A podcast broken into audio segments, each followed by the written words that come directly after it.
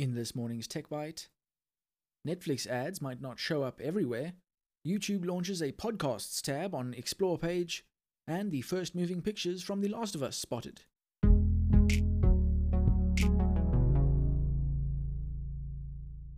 Good morning and welcome to Stuff's Tech Bite.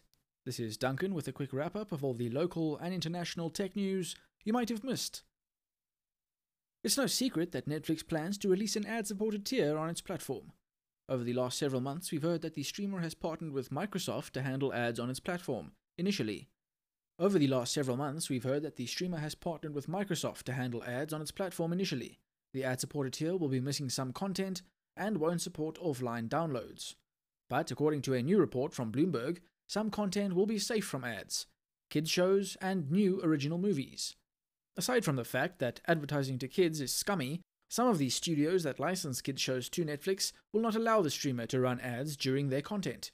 Netflix could always circumvent this restriction by playing ads before or after content, but we're choosing to believe it wouldn't stoop that low.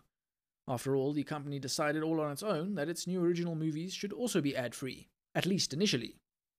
Bloomberg notes that this might assuage the concerns of filmmakers who don't want to make movies with ad spots in mind. But in that case, the sanctity of their work has an expiration date, we don't know how long Netflix considers a movie new. It could be as little as a week. Maybe Netflix hasn't figured that out yet either.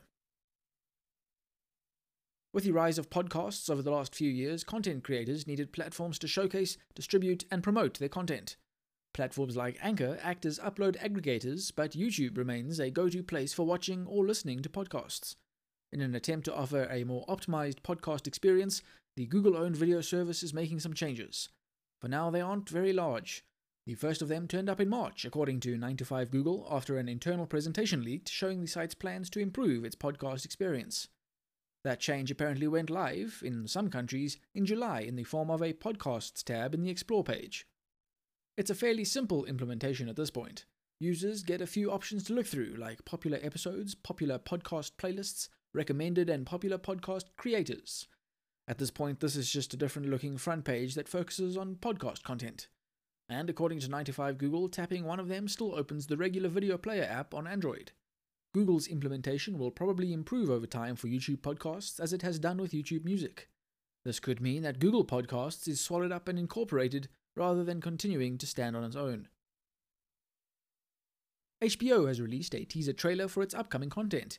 That included the first official look at The Last of Us, a live action remake of the Naughty Dog developed PlayStation franchise of the same name. Many shows were included in the teaser, some debuting, some returning for a new season, but it's the 20 or so seconds towards the end that we're most excited about.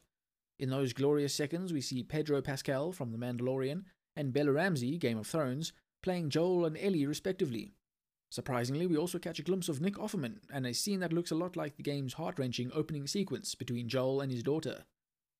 The last bit of news is that, barring any future delays, the show is still on track for a 2023 launch, although that hasn't yet been narrowed down as to when in 2023. Thanks for listening to Stuff's Tech Bite. If you want more tech news, visit our site at stuff.co.za and follow us on Twitter, Instagram, and Facebook at StuffSA. Join us again tomorrow for more local and international tech news you might have missed.